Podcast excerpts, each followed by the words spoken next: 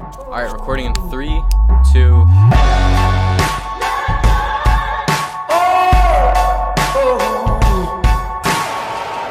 So 20 or 30 years ago, the internet, YouTube, all of this, equal access wasn't a thing.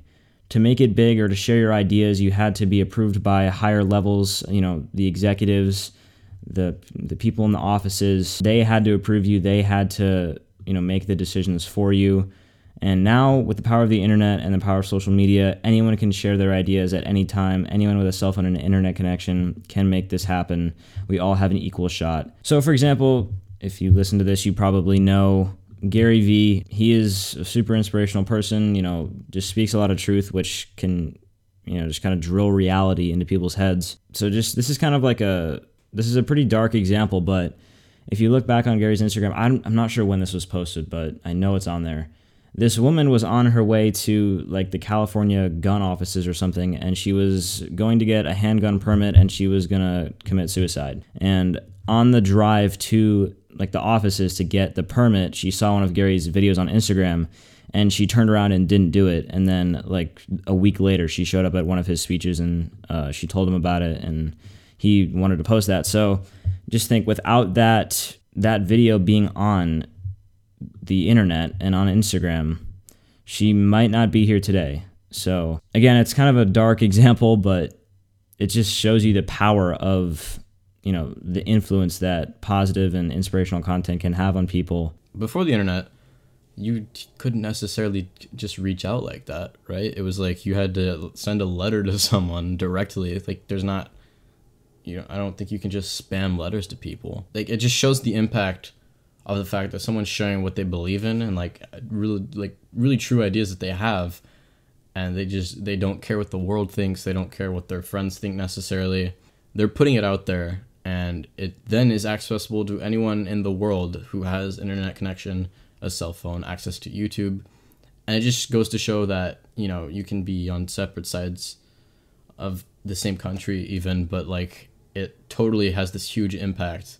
A huge thing the internet has allowed for with the whole, you can be creating in the UK and reach people in the US, or at least it was that way. I don't know if it's going to continue to be that way. Yeah, there's these huge channels that provide really, really insane detailed educational content. Even, you can look at in Canada, you've got Peter McKinnon, New York City, Casey Neistat, people that are sharing information that is relevant to like-minded people. So they're making videos.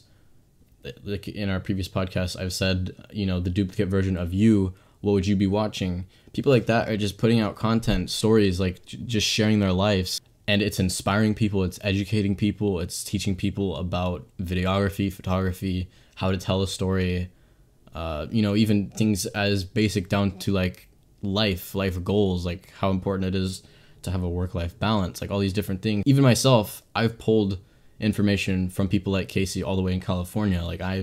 I've got all these ideas now. I don't doubt myself as much as I used to. And it's crazy that if I were born 30, 40 years ago, I would not have had that experience. So the last point I want to make is the power of cold outreach. I don't know if we already did a podcast on this or not. If we didn't, then we're probably going to.